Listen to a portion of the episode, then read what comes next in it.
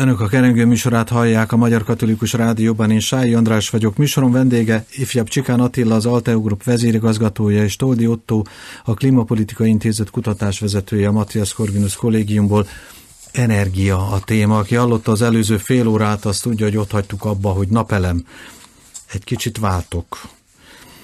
Nevezetesen Orbán Viktor azt mondta, hogy a magyar gazdaság jövője a zöld energia. És én nem tudom egész pontosan, hogy ezt mit jelent. Önök tudják? Néznek egymásra az urak, amiből e, arra következtetek, hogy tudják. Nem, hogy melyik? Hát, hogy melyikünk kezdje, de Igen. elkezdem én.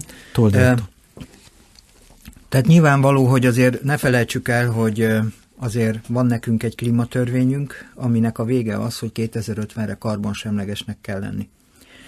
Az ehhez, az ennek az elérését komolyan veszi a kormány. Én, én nekem meggyőződésem, legjobb tudása szerint, nem biztos, hogy ez a, ez a maximum, vagy nem lehetne ügyesebben, de legjobb tudása szerint próbálja ezen az úton lavírozva teregetni az országot. Most ehhez a hosszú távú döntéseket most kell meghozni, úgyhogy ez nagyon is aktuális abból a szempontból, hogy egyrészt 2030-ra, 2040-re fontos részcélok vannak, amiket afelé kell haladni, és, és, és, és nyilvánvaló, hogy ezt, ezt soha nem rejtette a kormány véka alá, hogy a megújuló energia és az atomenergia kettősében látja ezt a jövőbeli megoldást. Ugye a megújuló, a szél és a napenergiának most szűkítsük le csak erre a megújulókat számtalanban még, azokban is rengeteg lehetőség van, de, de azok most nem de majd kérdezni fogom ha, utána. Jó, jó, ha, ha még visszajön, akkor szívesen válaszolunk erre is. Tehát a szél és a napenergiának az a hatalmas, be nem hozható és ki nem váltható előnye, hogy nincs üzemanyag költsége, tehát egyelőre még nem kell fizetni a nap és a szélenergiáért, és ez olyan sokat ér, hogy megéri komolyan gondolkodni azon, hogy hogy lehet őket jobban a hálózatba illeszteni. Volt egy fél szava egyelőre elképzelhető? Hogy? Hogy, hogy egyszer majd fizetni kell érte? Ne, nem, ez ne, te, nincs. Tehát, ugye, ugye az, ember, az emberben, ugye mi magyar emberekben mindig benne van egyrészt a kiskapu lehetőségének a keresése, másrészt a szkepticizmus, hogy a jó, jó, jóban is kételkedünk, ugye, hogy ami egyértelműen jó, hogy az úgy marad-e. Tehát belátható észsel... A, a science fiction irodalomban van ilyen, tehát... Hát lehet, hogy majd tudják mérni a, be, a felhasznált nap, napenergiát, és a végén majd hát ki tudja, nem adok ütleteket, ne kelljen. De jelenleg, és ne, ne, nem is látszik itt semmifajta változás, a szél és a napenergia ingyen van, és ez akkora érték, akkora kincs és tiszta, hogy, hogy ezen gondolkodni kell, hogy hogy lehetne jobban alkalmazni, és ez nyilvánvaló a elkövetkezendő karbonsemlegességig vezető utunknak az egyik fő kérdése lesz. Nyilvánvaló Magyarország mindig is atomenergia párti volt, a kormány is az, ebben a politikai konstellációban, ha ez így marad ki, még tovább, akkor nyilvánvaló ezen itt nem is lesz változás. A atomenergia az a, az a történet, hogy ellátásbiztonságot és klímavédelmet is lehet egyidejűleg, hogy szolgáljon, tehát nem csak egyiket, nem csak másikat. Szükség van rá, amíg zsinóráram termelése szükség lesz, amíg lesznek iparnegyedeink, amíg lesz központi közlekedés, tömegközlekedés, tehát, tehát minden olyan stabilan egyszerre nagyon sok energiát felhasználó fogyasztó, ipari fogyasztó szolgáltatás, ezekre a nagy erőműködés szükség lesz. Tehát egyértelmű. És akkor itt jön a kérdés, hogy meg, amiről az első felében a műsornak már sok szó esett, hogy szükséges ehhez megoldani a villamosenergia tárolásnak a lehetőségét, hogy ez dekarbonizált legyen. Mert ugye a baj az az, hogy most is lehet a rendszert kiegyensúlyozni. Itt van a rengeteg földgáztüzelésű kapacitás is, de az foszilis. Tehát az, hogy az egész rendszer kizöldüljön, ahhoz meg kell oldani Más, de egyébként nem csak akkumulátoros megoldások vannak, bár a többiek korlátozottabban jók az, a, az az új megközelítés, ami a szélenergia kapcsán most megjelent, nevezetesen, hogy, hogy minthogyha a kormányzat jobban preferálni a szélenergiát. Ez nagy változás?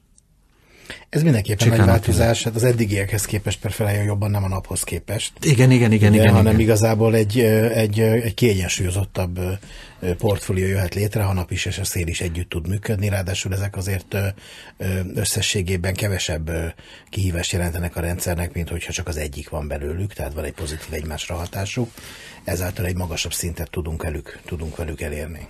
Azt azért sokan mondják, hogy nem szeretik a szélerőművek látványát, meg azt is mondják, hogy a madarak, meg a nem tudom micsoda, meg azt is mondják, hogy mi lesz azokkal az óriási nagy rotorokkal, 80 méter hosszú, és egyelőre nem tudják feldolgozni, szóval mennyire reális az, hogy a szélenergia az, az ilyen nagyon zöld, nagyon pozitív?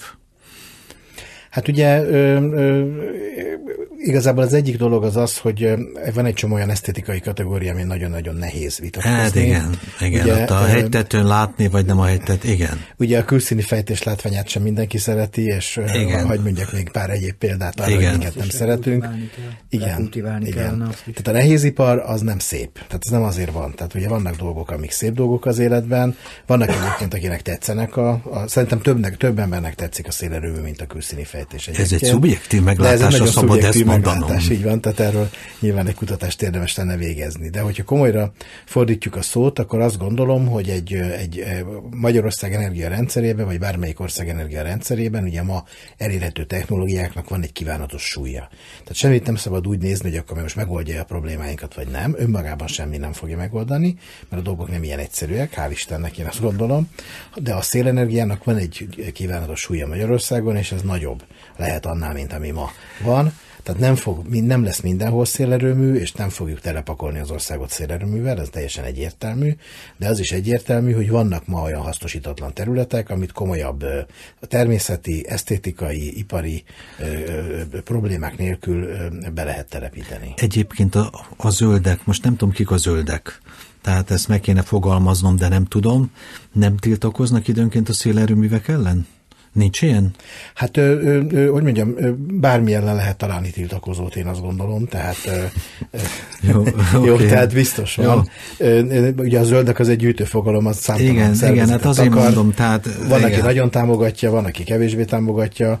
Én szerintem abban érdemes tényleg kiindulni, hogyha, hogyha ezt a hármas célrendszert, amivel a beszélgetést kezdtük, ki akarjuk elégíteni, és az ellátásbiztonság fenntartása és a, a, a, a finanszírozható és elérhető költségű energetika mellett szeretnénk elérni azt, hogy a, hogy a, a zéró karbon célok teljesüljenek, akkor, ne, akkor nagyon nagy luxus megengedni azt, hogy egy ilyen technológiával ne éljünk. És azért azt is azt sem szabad elfelejteni, hogy az egy dolog, hogy egyre fejlődnek azok a technológiák, amivel ezeket kiegyenlítjük, amiről ugye már beszéltünk, hogy ezek, mi, ezek micsodák, de az is, az is tény, hogy olyan ö, robbanásszerű fejlődés volt az informatikában, gondoljunk itt a sokat emlegetett üzleti intelligenciára, yeah.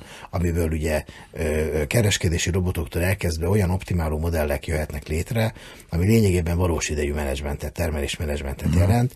Tehát magyarul a probléma nagy része létre se jön. Ne a 10-15 évvel ezelőtti modellekbe tegyük bele a mostani erőműveket, hanem mostani modellekbe tegyük be a mostani erőműveket, és akkor ez a dolog működni fog. Ezzel azt mondja, hogy a szabályozás, a vezérlés az egy ilyen kulcskérdés?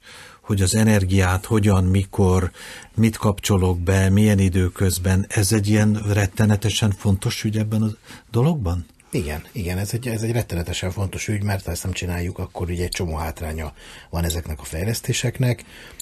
De hát ez annyira rettenetesen fontos, mint a kormányzás az autóban, hogy senki sincs, aki megpróbálja nem csinálni. Jön már a, a, a vezető nélküli autó. Tehát az a... is kormányoz, csak nem nekünk kell. Ugye a mesterséges intelligencia, vagy a, vagy a, ahogy mondtam az előbb, a kereskedési robot is jön, amelyik majd, majd képes lesz bizonyos feladatokat ember nélkül megoldani, de ezeket is emberek fogják összerakni, és ezért a döntéseket, a modelleket emberek fogják összeépíteni. Az egyébként mindig nagy kérdés, a hát zöld. Nagyon sokan egyébként már időnként szkeptikusan fogadják azokat a megfogalmazásokat, ami, ahol az szerepel, hogy a zöld szempontok meg egyebek, mert nagyon sok mindenre ráhúzzák. Tényleg meg tudjuk oldani a problémákat úgy, hogy a természet lehetőleg ne sérüljön? Most mondtam az elején ezt a hőszivattyús tározós erőművet amihez az kell, hogy fölvigyük a vizet valami magas helyre, és onnan, amikor nincs elég energia, akkor a víz lejön, áramot termel. De megkérdezik sokan, hogy hol? Tehát van realitása? E, Toldi Otto. Én igen.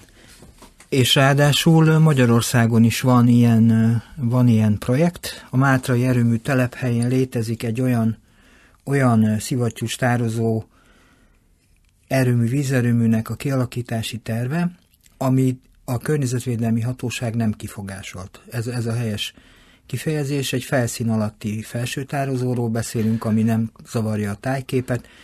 Nincs, nincs jelenleg fölmérhető hatása a környezetre, ez egy 600 megawattos, Fel, 3 gigawattórás. Felszín alatti? Tehát egy felszín a felső alatti... tározó, a felső tározó, tehát ahova felszivattyúzzák, majd leeresztik a vizet, amikor szükség van a villamosenergiára, ez felszín alatt helyezkedik el.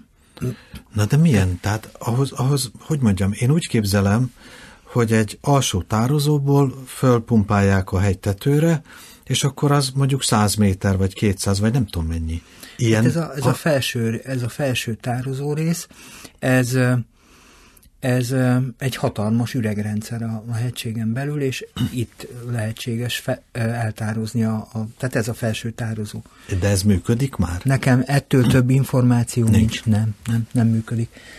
Jó, tehát hogy ilyen szempontok Az energia, is lehetnek. Energiaügyi Minisztérium komolyan számol a lehetőséggel, hogy ez megépüljön, de mindig fölmerül, hogy valamelyik szomszédos országgal, ahol geográfiai viszonyok erre megfelelőbbek, esetleg hát, azokkal összefogva.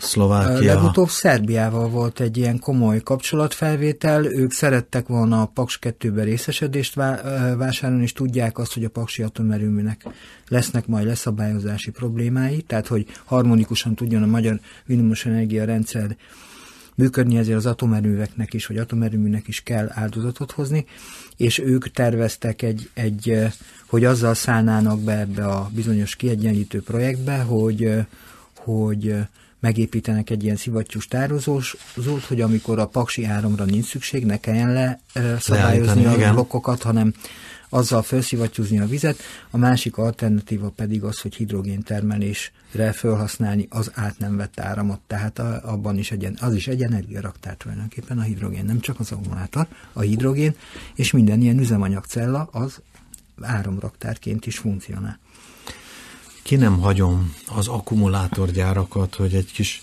megint csak ilyen politikai felhangot behozzak. Nagyon sok energia kell az akkumulátorgyárakhoz? Tehát én arra gondolok, hogy ha akkumulátorokat gyártanak, akkor azok úgy jönnek ki a gyárból, hogy fel vannak töltve. Mint ahogy én az autómba megveszem a boltban, berakom, és az teli van energiával sok energia? Meg, hogy mondjam, fel, azt nem kérdezem, hogy felborítja az energiarendszer, mert nyilván nem, de befolyásolni képes? Csikán Én hagyj kezdjem azzal a válaszolat, hogy egy picit még az előző kérdés, kérdésre visszatérek, mert van közel kettőnek egymáshoz. Mert azt is kérdezte, és nem a szívecsős tározóra, hanem arra, hogy, hogy, hogy, hogy nagyobb környezeti károkozás nélkül ezek a célok ja, Igen, hát ez, ez akkugyárhoz passzol. Ö, ö, ö, és, és kezdjük azzal, hogy az ember elképesztő méretű környezeti károkozó, és az önmagában egy környezeti kár, hogy mit vagyunk ezen a bolygón, ezzel a civilizációval. Tehát nem az a feladat sajnos, hogy környezeti kár nélkül megvalósítsuk, hanem az, hogy ez a bolygó el tudja viselni azt, hogy mi ezen itt létezünk. Ne csapjuk be magunkat, mi azért nem vagyunk, nem vagyunk ennek a bolygónak túl nagy hasznára most jelen pillanatban. De mi Ezen a többi élőlény nagy hasznára van? változtatni. Na jó, nem filozofikus kérdéseket most ne tegyünk fel. De, de nem rombolják a nem, környezetet. Hát miért? Hát a, a, na jó, nem, tényleg. És, nem. Ugye, és, ugye, és ugye ezt azért mondom, mert ugye igazából, igazából igen, természetesen a megújuló energiáknak, és igen, jobban szeretem ezt a kifejezést, mint a zöld energiát, megújuló energiáknak is van környezeti kára. Akkor, akkor ez a zöld, ez, ez, ez nem igen. Hát a zöldet definiálni kell, a megújulónak meg azt gondolom van egy általánosan elfogadott definíciója. Bár ugye van, aki azt mondja, hogy a fosszilis is megújul, csak néhány millió év kell hozzá, de ugye nyilván, nyilván nem igen, erre a definícióra gondolok. Tehát amire ki akarok lyukadni az az, hogy, a, hogy a, a, akkora a probléma, én azt gondolom klíma ö, szinten, hogy az, hogy esetleg mondjuk egy pici áramszünetet időnként mondom, nem tudom, hogy van-e ilyen statisztika, el kell hát viselni. Ez az én saját, az lehet, igen. hogy sokkal könnyebb lesz elviselni, mint azt a klímaváltozás és annak a hatásait, ami mondjuk az 50-es évekig itt előáll. Tehát azt is látjuk, az viszont szerintem mindenki tapasztalja, hogy azért valami történik a klímával. Lehet még esetleg ragaszkodni darabig ahhoz, hogy ez véletlen, meg nem tudom, pont, pont most van, és máskor majd hát, nem lesz, de azért minden statisztikai modell azt mutatja, hogy valami történik, ami nem jó, és ezzel foglalkozni kell, és a kicsi kár az jobb, mint a nagy kár. És ma itt tartunk, hogy kárt mentünk, és próbálunk egy, próbáljuk minimalizálni ezeket a károkat. És ezeket a választásokat kell ma megtegyük sajnos, nem pedig azt a választást, hogy a rózsaszín rózsát vagy a, vagy a piros rózsát szakítjuk ele. Nem, mert hogy, a, hogy igen, tegyek ez valamit, csak, csak annyit hozzá, hogy, hogy Ez nagyon fontos szempont, amit igazgató úr elmondott feltétlenül. Meg a, a másik, hogy a foszilis energiadozók el, fog, el fognak fogyni. Tehát én tudom, itt is lehet so, sok szkeptikus hát, véleményt találni, hogy az olaj kitermelési hozamcsúcs az, az már 2010-ben is bekövetkezett folyam, de mindegy, tehát mindig jönnek új technológiák, jönnek új típusú Jó, kőzetek.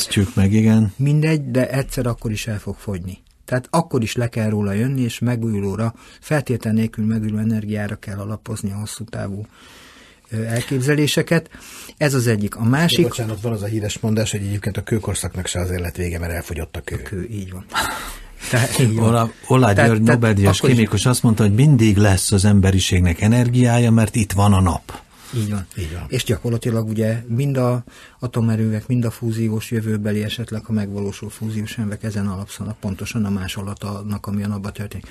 Csak még egy gondolat, hogy a széndiokszid és az üvegházhatású gázok ugye nagy kárt okoznak a klímában, de nagyon sok más súlyosan levegőszennyező anyag is kijön azokon a foszilis gyárkéményeken, és azoknak a csökkentése is majdnem olyan fontos, mert ezeknek meg a legtöbbnek közvetlen humán egészségügyi hatása van. Tehát az nagyon jó, hogy ebből a szempontból is nézzük, humán egészségügyi szempontból is nézzük, hogy, hogy megújra kell váltani, mert ezek a szennyezések azért csökkenthetők gyorsan, gyorsabban, mint a széndiokszid. Ha már a különböző szennyezőket azért nem bírom nem megemlíteni az LNG gázt, ami sokkal szennyezőbb, mondom én, aki értek hozzá. De ironikusan mondom, mint hogyha vezetéken keresztül jön. Nem kell... Ne, ne, különösen az, különösen egyébként az, hogy ugye most a, a világ első exportáló, LNG exportáló az USA lett, és ott a legtöbb ilyen LNGV konvertált gáz, az ráadásul palagáz. Palagáz, igen. Ami azt jelenti, hogy ezek nem, nem olyan, nem úgy vannak kitermelve, mint a hagyományos gáz, hogy évtizedekig termelnek ki egy hatalmas, speciális geológiai képletbe fölhalmozódott gáz feldúsulást, hanem között porózus kőzetekbe találják meg, azok a kutak pár év alatt lemerülnek, folyamatosan tovább kell menniük, és gyakorlatilag szőnyegbombázás szerűen végig kell menniük az egész eh, vidéken, hamar kimerülnek, pár év alatt kimerülnek, hoznak, kimerülnek, és gyakorlatilag emiatt, hogy nincs egy kiszámíthat, előre kiszámítható, tudható mennyiség, amit majd a végén be lehet hozni, ellátás biztonsági szempontból is problémás. Most, ha én ezt a politika nyelvére lefordítom, akkor ez azt jelenti, hogy a lemondás az orosz gázról, ami ott van, és vezeték, és kiszámítható, az bizonyos értelemben energetikai, meg nem tudom milyen szempontból egy, egy öngól? Na most nagyon, jól megfogalmaztam. Nagyon kérdéses, nagyon kérdéses. Az oroszoknál meg az, az volt a baj, nem tudom, hogy ez ma, ma, ma mennyire igaz, hogy a kitermelés során rengeteg gáz, ilyen fugitív gáz keletkezett, ami a légkörbe került. Mert a technológia ott nem volt? Hát löty, lötyögös volt a uh-huh. hatékonyság, hogy finoman fogalmazzak, rengeteget elégettek belőle, rengeteg jött a kút mellett, Biztos, hogy ez, ez idővel ott is fejlődött, biztos hogy benne, hogy a hatékonyság fokozódott, de, de ott meg más jellegű problémák voltak. Igen, tehát azért a környezeti mérlegre összehasonlítást nem láttam, hogy melyiknek milyen a, a, a környezeti mérlege, de biztos, hogy mind a kettő problémás. Szükségünk van a földgázra, még egy darabig, de, de, de nem, nem, nem, nyilván nem a fenntartható energetika ma tartozik. Ha már, energia, ha már a, a, az akkumulátorgyárakat fölhoztam, az elektromos autóban hisznek az urak? Hogy elektromos autó? Hát ugye, ugye ez nem, nem annyira hit kérdése, ugye az a kérdés, hogy a szabályozás merre fog menni, és a kutatások merre mennek. Ugye ma a hidrogén és, a, és az elektromos autózás az a kettő, ami talán a legjobban ö, látszik és a legjobban fejlődik, és egyértelműen az, az látszik, hogy nyilván a közlekedés is meg kell, hogy szabaduljon, és meg akar szabadulni a fosszilis üzemanyagoktól. Ez, ez biztos. Szerintem egy verseny van ma még abban, hogy milyen technológia hogyan fog győzedelmeskedni. Szerintem az elektromos autózás gyorsabban tud elterjedni, mint esetleg egy másik alternatív technológia, de hogy ez a végső megoldás, vagy egy átmeneti megoldás, és utána jön majd valami más. Ez egy óriási nagy kérdés. Az, hogy a közeli jövőben az elektromos autózás terjedni fog, az egyértelmű, és az is egyértelmű, hogy elég komoly fejlesztési potenciál van Európában ebben. A szabályozás is ezt mutatja, és a, az autógyárak kutatási pénze is ezt mutatják. Tehát ha az autógyárak több milliárd eurónyi kutatási pénzt van, amire elköltenek, akkor annak a megtérülését azt azért szeretnék majd látni. Egy kicsit fordítok a dolgon, azt olvastam valahol, hogy a nagy mezőgazdasági gépgyártók nem foglalkoznak azzal, hogy átálljanak a dízelüzemről másra. Mert ők azt mondják, én ezt olvastam, vagy, vagy így van, vagy nincs, interneten olvastam egy cikket, ők azt mondják, hogy azt az energiasűrűséget nem tudják produkálni, ami ahhoz a dologhoz kell, amit ezek a gépek produkálnak. Tehát, hogy mondjam, ezzel csak azt akarom mondani, hogy itt van egy szegmens, nem tudom mekkora, fogalmam nincs, hogy mezőgazdasági gépek, traktorok és mindenféle egyéb, ahol én ezt olvastam, nem akarnak, vagy nem foglalkoznak a gondolattal, hogy akkumulátor és, és vill elektromos hajtás. Ott van uh, számukra a biodízel, ami, ami hagyományos uh, dízelmotorokba alkalmazható, nyilván úgy, hogy a savasságát csökkentsék. Ezek a biodízel dolgok például Ausztriában úgy működnek, hogy a gazdák megtermelhetik a saját földjükön azt a napraforgót, meg repcemennyiséget, amitből hidegen sajtól megfelelő házi há, há, háztáji technológiával dízel, biodízel gyártanak a saját hmm. gépeiknek. Tehát itt, itt sem kibúvó az, hogy ne, kell, ne, kellene fent, ne kellene fenntarthatóbb módon üzemeltetni ezeket a gépeket. Tehát akkor mindig oda jutunk, hogy, hogy mindenféle lehetséges technológiát meg kell ragadni, és mindent ki kell aknázni a lehetőségekhez képest. Tehát a klímatörvény kimondja, sajnos itt, ne, itt, itt magunk, magunk, most ne, nem akarok morbid lenni, de a magunk fejét tettük a, a hurokba, ha azoknak a fejével gondolkodom, akik nem akarnak klímasemlegesek lenni, mert 2050-re az, azok kell lennünk. És most megmondom őszintén, én sokkal jobban örülnék annak, hogyha biodízellel mennének a traktorok, meg a cséplőgépek, meg a, meg a meg ezek a nagy nehéz eh, mezőgazdasági munkagépek, mint hogy azt kelljen megnéznem, hogy a tejelő tehenek létszámát kelljen csökkenteni, vagy belekössünk abba, abba a dologba, hogy mennyi marhahúst teszünk. Inkább, inkább menjünk, menjünk biodízzel hajtott a traktorral, és hagyjuk békén a, a, a tehénállományunkat. Ez azt jelenti, hogy akkor azon felül, hogy van a megújuló energia, azon felül vannak még olyan megoldások, amik egyébként segítenek abban, hogy karbons, karbonsemleges legyen mondjuk a, a, a gazdaság. Ezt jól érte? Mi van még? Hogyha jó, ez a biodízel, ezt, ezt értem. Igen, ugye minden hangszeren játszani kell, tehát ez, ez, ez a nagyon-nagyon fontos, minden technológiát és mindent alkalmazni kell, ugye ne felejtsük el a régi jó, jófajta old school fogyasztáscsökkentést és, és energiahatékonyságot, mert abban is óriási potenciál van. Ne felejtsük el azoknak az okos megoldásoknak a használatát, ami most már háztartási szinten is elérhető, és, és van egy megtérülésük. És igen, ugye nyilván ezeket a vizsgálatokat végig kell csinálni, hogy például bioüzemanyagból mekkora a kívánatos arány, megint az van, sajnos ez, ez, ez, ez nem egy üdvözítő, egyedül üdvözítő megoldás, de a nulla se túlságosan valószínű, hogy egy jó szám. Tehát egy, egy, így lehet összeállítani, egy nagyon komplex a probléma, érezhető vagy, vagy, vagy túlságosan radikális komfortszint csökkenés nélkül úgy lehet egy fenntarthatósági irányba elvinni a társadalmat, hogyha, hogyha nagyon innovatívak vagyunk, és rengeteg különböző megoldást alkalmazunk. És hol tartunk mi magyarok, hogy fenntarthatóság? Ha összehasonlítjuk Magyarországot, most volt itt az előbb egy osztrák példa, hol állunk mi ilyen vonatkozásban?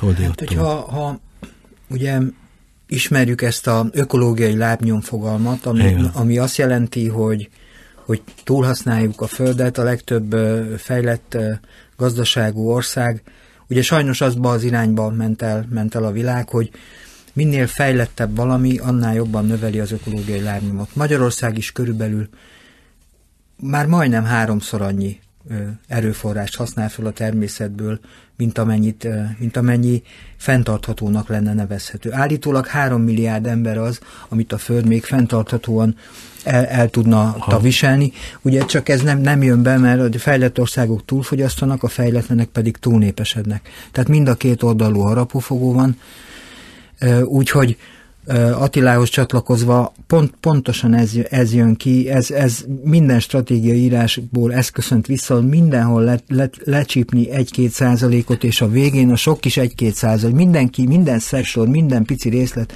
a gazdaságba beadja a maga egy-két százalékát, akkor a végén kijöhet egy robosztus szám. És akkor mi, mi magyarok, mondjuk a németekhez, az osztrákokhoz, a csehekhez képest jól állunk? Ökológiai lábnyom szempontjából mi fél év alatt költjük el az egész éves. Tehát akkor rosszul mondtam az előbb, akkor kedves hallgatókat is kérem, hogy radírozzák ki a fejükbe, tehát kétszeresét nem, használjuk csak kétszeres, nem háromszor. Tehát mi fél év alatt használjuk el az erőforrásainkat. A fejlett nyugat-európai ország, Németország, Japán és tehát ezek a legfejlettebb Igen. ipari országok. Hát ezek, negyed, ezek negyed év alatt. Tehát mi még hozzájuk képest jól állunk, de ne dőljünk hátra, mert ez is rossz eredmény. Így van, én arra szeretnék büszke lenni, hogy... Valami pozitívumot a végére, valami... Jó, ezt terveztem egyébként, ugye, hogy nagyon-nagyon sok mindent megtettünk, és igazából én magánemberként is azt mondom, és, és cégvezetőként is azt mondom, hogy, hogy ne azért tegyünk meg valamit, mert valaki más megtette, vagy nem tette meg, hanem azért, mert nekünk megvannak a saját céljaink, és tudjuk, hogy mire vagyunk képesek. Nagyon-nagyon sok minden történt, ugye, csak tényleg az idő miatt ugye röviden ugye a megújulóknak a terjedése is radikálisan el, elindult, indult Magyarországon.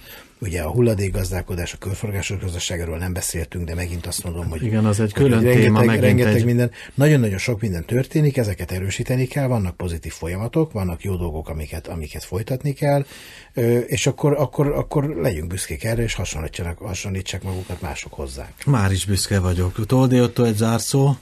13-szorosára, 14-szeresére nőtt a napenergi, nap, fotovoltaikus naperőművi kapacitásunk. A, a magyar villamosenergia szektor 65-70 százaléka, ugye Paks miatt is, ha ezt hozzáadjuk, akkor már zöldnek tekinthető majdnem, vagy dekarbonizáltnak legjobb, ö, legrosszabb esetben. Erre kell ráépíteni a többi dolgot, és már majdnem tiszták vagyunk.